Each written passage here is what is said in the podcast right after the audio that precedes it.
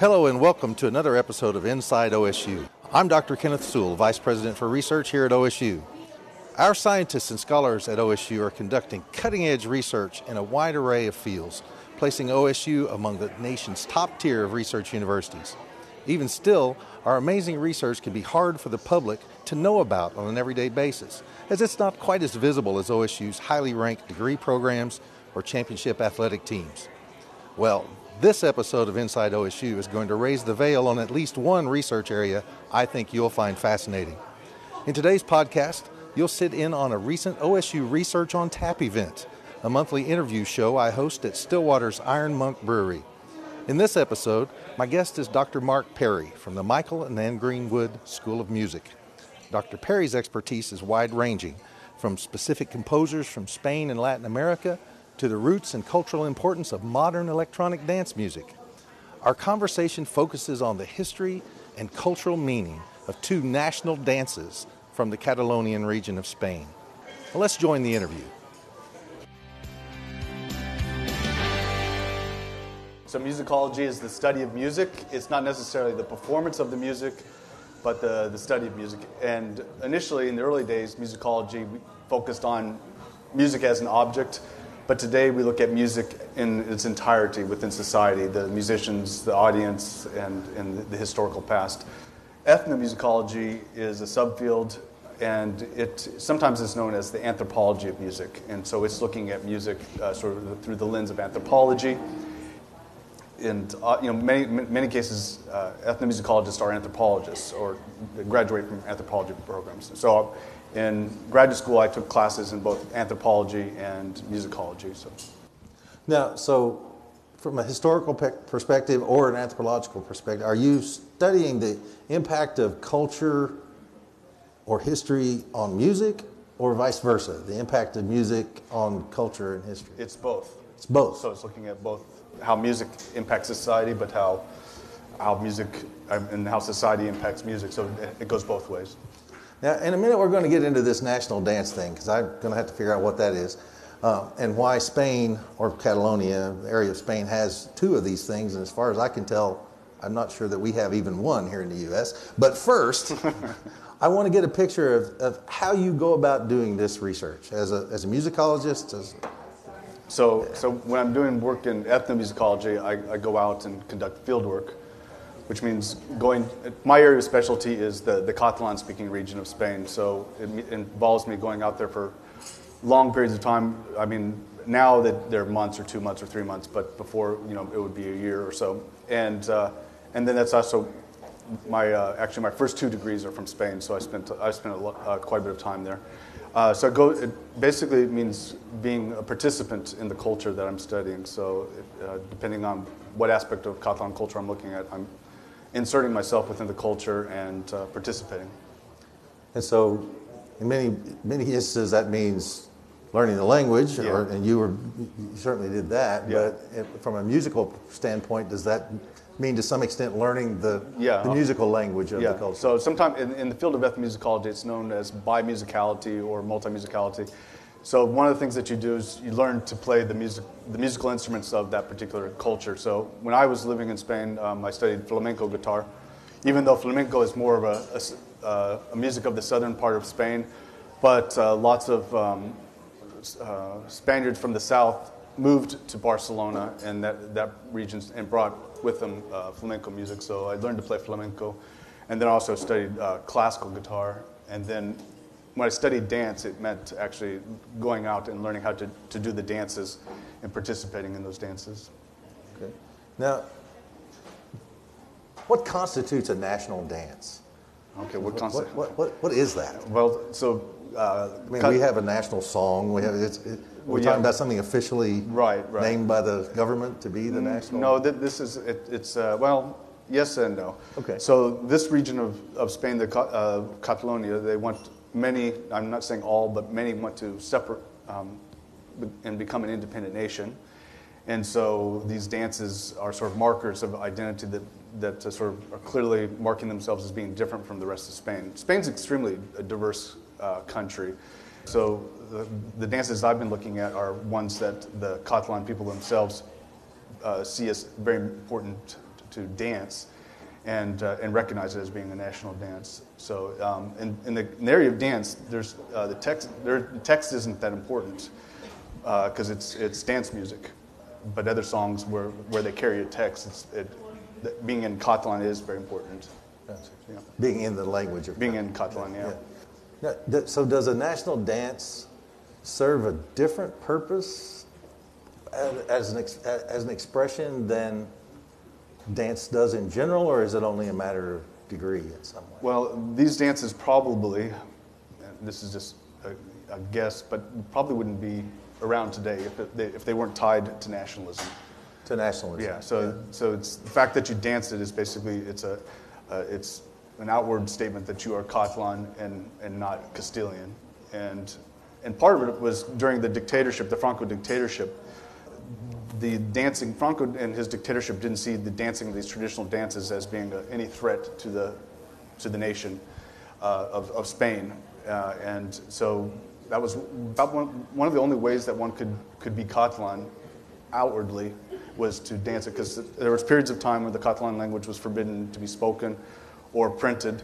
So uh, these dances were one way that you could go out into the general public and say, I'm a Catalan. And, and so and even after the dictatorship, uh, it, it, continues to be an important uh, sort of marker of identity, although more for the older generation than the younger generation. Gotcha. Yeah. So describe describe these dances. I mean, they, they're two two particular ones. Okay, so one is is today is still a dance, but the other one uh, that I that I studied is it's called a castell. A castell. And uh, it's I think none of us in this room, myself included, would, would call it a dance anymore, but it started off being a dance. And so the castell it literally means sort of castle, but we usually translate it as human tower. And uh, it's, it's basically, uh, you have very large people at the very bottom, and they, they, they, create what's called a pinya, which is pineapple. And then they, they get on each other's shoulders, and they tend to be a little bit larger people. And then they, as they get up, they're teenagers, and at the very top, there's usually about you know three eight-year-olds or you know really young kids, usually a little young girl. But in its early history, uh, before the Castell, it was a dance that uh, men would uh, do, and they would create these these castles, and you know, sort of almost like a, like a circus, and it would, they would move around. It was a, you know, they would create these castles of maybe two stories or three stories tall, but it could move around. And as it got be so big, it, you know, now it's you know it's five or six stories tall, and uh, and you can't dance when you have that many people. So hard to move around yeah, so and not drop people. But that's actually in, in, my current research that is tends to be the most uh, emblematic of Catalan identity now. Uh, whenever you go to a, a, major sort of festival or uh, that expresses Catalan identity, it's usually the castells. Then the other dance is the sardana, which is a round dance, and and traditionally it should be danced man, woman, man, woman, man, woman. And the fact that they dance it in a circle holding hands, it, it represents solidarity uh, and also um, you know, equality among the sexes, uh, um, equality among those who dance it. And uh, it's a circle dance. What's really interesting, uh, if you go, they still dance this in Barcelona and other parts. They will, uh, if you go to the, uh, a public dance of the Sardana, people will drop, like if you had a purse, you'd put it in the middle and it's perfect because it, it's the focal point. So the circle, when you're dancing it, you're going a perfect circle, but also you can watch your, your purse. I've even seen I've even seen people put their dogs, and the dog will just sit there and and. Uh, but it's uh, it's still um, and it has two sort of dance steps. Uh, they call them curts and llargs. Uh, curt is short, llarg is long, and depending on uh, which section of the dance, you either raise your hands up or you lower your hands. I know that doesn't seem like a big deal to us, but, but if you raise your home, arms in the wrong place, that's not, uh, that's not a good thing. In fact, there's, there's books, there was actually a book uh, published on whether you should have your arms lowered or, or, or lowered or raised during this, this dance in different parts. An entire book published on that. it's a thin book. But did, did, those, those who aren't part of uh, OSU might ask if someone got tenured based on that. No, no, no, no, no. No, but I do, ha- I do have that book. I, I think I have, for the state of Oklahoma, I might have the, the most books on the Sardana. Yeah, yeah, that yeah, may be true. So, what is the, the relationship between these dances to music? You mentioned I mean, the, the Castell may, may not even be recognizable to many of us as thinking what a dance typically is, but there's still music associated Yes. here. What, Yeah. what is their connectedness to music? So what's really interesting about the Castell, if you ever get a chance, and if you ever travel to Catalonia, uh, you'll, if you see some festivities, you might see this Castell, but, but they only play one melody. The whole repertoire for, for building Castells, they only play one melody, and it's called Toc de Castell. Toc is melody, and uh, and basically its purpose is to tell the people building the Castell where they are in the building stage. Because if you're, just think about it, you know, you have, um, you know, three or four stories of people above you. The last thing you can do is look up and then have it come down on you. Or, you know, if, if you're struggling, but you know that you just have a little more to go, you can, you can do it. And so the, the melodies are basically saying, here we're on the first story, the second, and, and then it's sort of like a rodeo. Uh, the little girl will do this, and it will, they will signal that they've done it. So And- this is with the melody itself, it's not, not lyrics or no, no text lyrics. No lyrics. Just a, it's a, it's a gralla, which is an oboe, and then snare drums, and uh, there are lots of grallas, so it's very loud. And each of the uh, Castell builders bring their own musicians. So, So they really are in communication. yeah, they're in very- communication. very yeah. So it's very because it's very important. And then when you build the Castell, uh, for it to be considered successful, you actually have to disassemble it without it crashing down as well. And so there's the music plays a role in, in that, in motivating, but also allowing people to know where the stages are. So much of dance as we typically engage in, it, in in this culture, we're dancing to music. Right. And in many ways, this is a dance that the music is to it. Right. somehow. It- Yeah. So that was what I found fascinating was the fact that the music is in, is in response to what they're doing, not the other way around. So, the, uh, so it's, it's exactly as you stated. Yeah. It's the opposite of what we think. And then the And the- Sardana very different then. The sardana, what's, what- what's interesting about the sardana, eh, and uh, it's in two parts, the curts and llargs. They're two sections. And remember, you have to know which one, to, you have your hands raised or lowered. But you also have to know exactly how many measures each of those sections are. So when you're dancing, you're going one, two, three, four, and you know, can go up to a really high number. And, and then the second time you repeat it, based on that number that you counted, you, you apply this mathematical formula, and then you end on the right, the right foot in the right place. And so it's, uh, it's, a, it's actually quite complicated. Uh, and so you always know when you, when you see somebody, when you see people dancing the sardana, there's usually one person that actually counts it out. Will actually, you know, probably shout out, you know, this is how many measures there were. So it's the only dance that I know of where you actually have to count the number of measures in the music. So does it have to be a particular song or a particular structure of a song to, It's- to it's- support it? It's just the number of measures. It just- the, the so sardana has a typical rhythm to it, but what you're counting are It can be the melody of, of what's being played. yeah. Can be, In the, the, the early days, sometimes they would take traditional or or operatic melodies and turn it into a sardana. And today, people still compose sardanas, original sardanas, not as not as often as they once did. Yeah. Okay. So you, you, you mentioned that one of these dances is still very much in, in play and the other maybe not so much. But They're both. te- well, tell, Yeah. tell us how about that, that identity piece. Because being Catalonian is not quite as suppressed. It still has its... Uh, Oh, it's not suppressed at all. Well, uh, yeah. Well, that's. I, I take that back. Maybe they're- a little bit, but yeah, the yeah. president is outside the, the country, yeah. like and there's some people in prison now. But uh, uh, but uh, you know what's interesting when I go back, you know, when I when I did my research many many years ago in the late '80s, early '90s, there was a, a the the Catalan flag was was common. It's it's yellow with the the four red stripes. But now you see the, the one that has the, the blue star on it. And when I was in the late 80s, early 90s, that was very taboo. That was like almost, not terrorist, but it was associated with a, a you know, Spain you know, had, had its issues with terrorism. And, uh, and that was sort of taboo. But now if you go to Barcelona, it's, you'll see that flag everywhere. In fact, I have tennis shoes that have that, that, that uh, Catalan flag, the, the separatist flag on it. And actually, if you go into my office, you'll see a separatist flag in my office as well. so, there, so there are other ways for Catalonian people to kind of express their national aspirations and, and, and Yeah. identity. Right. The primary is language.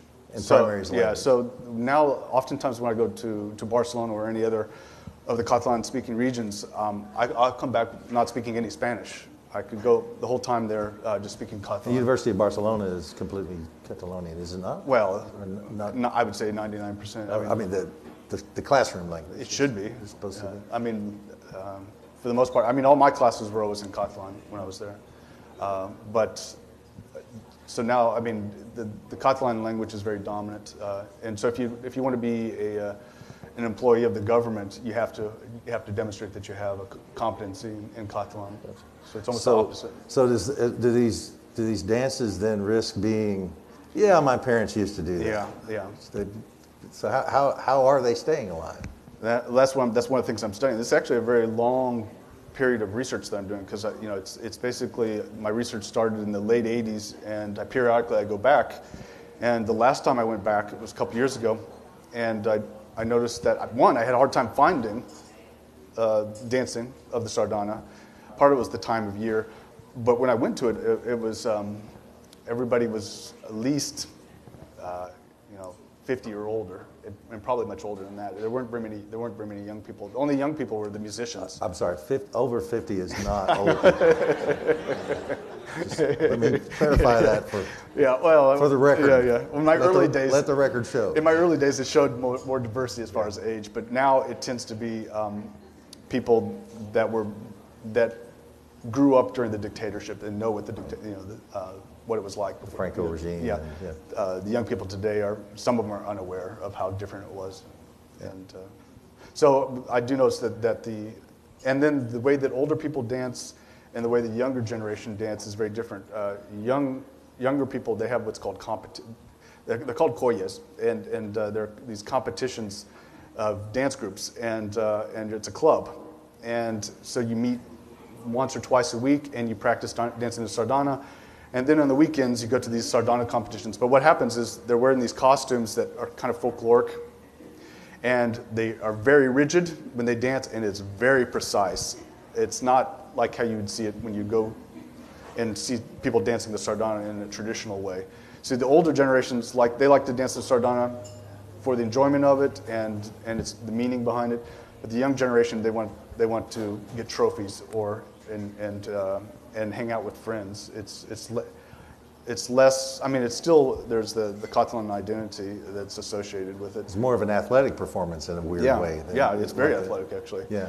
Uh, and it's interesting. I was doing, I sort of embedded myself into one uh, sort of dance group. It was sort of a, a middle class group, uh, and uh, there was one. It was very. It was one of the.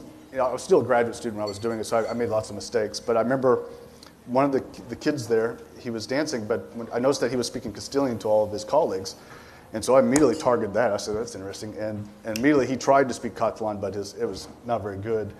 But it was a way for him, as sort of like a first generation um, Catalan, to sort of um, acquire that, that Catalan identity. He, he didn't have the, the language skills. I mean, you could, you could, if you spoke Catalan with him, you would know that that's not his first language. But he was dancing a Catalan dance. in some ways could maybe not master, but could be a full participant Right. in that Right. prior to being a full participant in the language yeah. group. Yeah. So it's, it's uh, uh, and, and still uh, very popular uh, today in sort of the, the competition side. Is there a danger with the, the rigidity of the competition side in the sense of, Yeah. you know, if, if, the, if the dance becomes something that no one can put their personal inflection on, might Well- it become a relic? Well, that's, it's, it is becoming uh, what I'm describing, sort of almost like a museum piece where uh, it, folkloricism, and this happens in lots, lots of European countries where they take dances and uh, they, they wear the costumes, and then the, the choreography be, becomes uh, fixed, and, and, and it's, it's a museum piece. But what's very interesting about the, uh, the, comp- the competition sardanas, they have these, they, have, they allow for this one sardana to be danced anew with new choreography. And, but the, the only rule is that they can't break their hands. That's the only thing. They still have to form a circle, but the, the footsteps, the choreography is newly invented. Newly invented. So Yeah. they, they can So that allows them to reinterpret the sardana. Yeah, yeah, and so they can be expressed there. And then another one, sardana that they have is called revessa, and it's uh, they they commission a sardana just for that competition. That is, it's uh, no one's ever heard the sardana ever before. They play it, and the dancers have to know how many measures exactly each section is. But it's written in such a way that it's kind of hard to, to figure that out. And when you watch them dance it, they, they, they, they're like this, and they're all counting, they're communicating with each other. And when they think they know the right number, they spread out into that circle. And, and then if they end with the right choreography, it's clear that they mastered being able to count. And so that's also not something, that's not a traditional sardana. Yeah. But it's, it's there to maintain that skill that, Yeah. that people think are, is important about the sardana, the fact that you, you have to count the number of measures. Where do you see your research headed? And I, I say that in the broadest sense. We're talking about this line of research tonight, but I know I've kind of put you in a straitjacket to talk about one line of research because you've got so many things Yeah. going. Where, where is your research headed in the future? Well, I, I mean, I do a lot of research within clubs, dance clubs around the world, and most of my research has been in Spain. But uh, I think one of the things where I'm going to start branching off is, is um, uh, heavy metal festivals in, in the, the Nordic region of, of Europe. And so, so I'll continue to do uh, stuff that's related to dance and dance clubs, but I think I'm going to start moving into um, sort of, because it's, it's very interesting when, when you're in Finland uh, the number the, the, the number of Finnish heavy metal bands per capita is is it's a very strange number. And, and then it's, I mean and and the and the national character of Finnish people should not match the metal character but but uh, And maybe it's quite the opposite in some ways? well, no, it's it's it's an op- You know, when I've when I've studied metal in sort of like Central Europe, it was very different and actually quite scary. But when I'm when I'm in Finland, it's actually uh, very open, and- Congenial yeah, kind congenial yeah, environment. Yeah. Huh. So I think I'll, I, but I'll still continue to do work uh, as far as dance music and, and uh, dance clubs. So between your research, which is in dance clubs and so forth, and at least some of your passion slash business, which involves being a DJ in Right. dance clubs, what? How many nights a year are you in a dance club? Before I came to Oklahoma, quite frequently. But uh, I'm Are you suggesting we don't have that many dance clubs No, in Oklahoma? no, Is you don't actually. so um, where I was before, I was near Atlanta, so uh, it, you know it'd be on the week every weekend. I hope you enjoyed that. I sure did. You can find out about future OSU Research on Tap events and attend them live. Just follow us on Facebook or go to the research.okstate.edu website. And you can view our archived installments on OState TV. Just go to Research in the About OSU section. And that's it for this episode. I'm Dr. Kenneth Sewell. Join us next week for another Inside OSU podcast.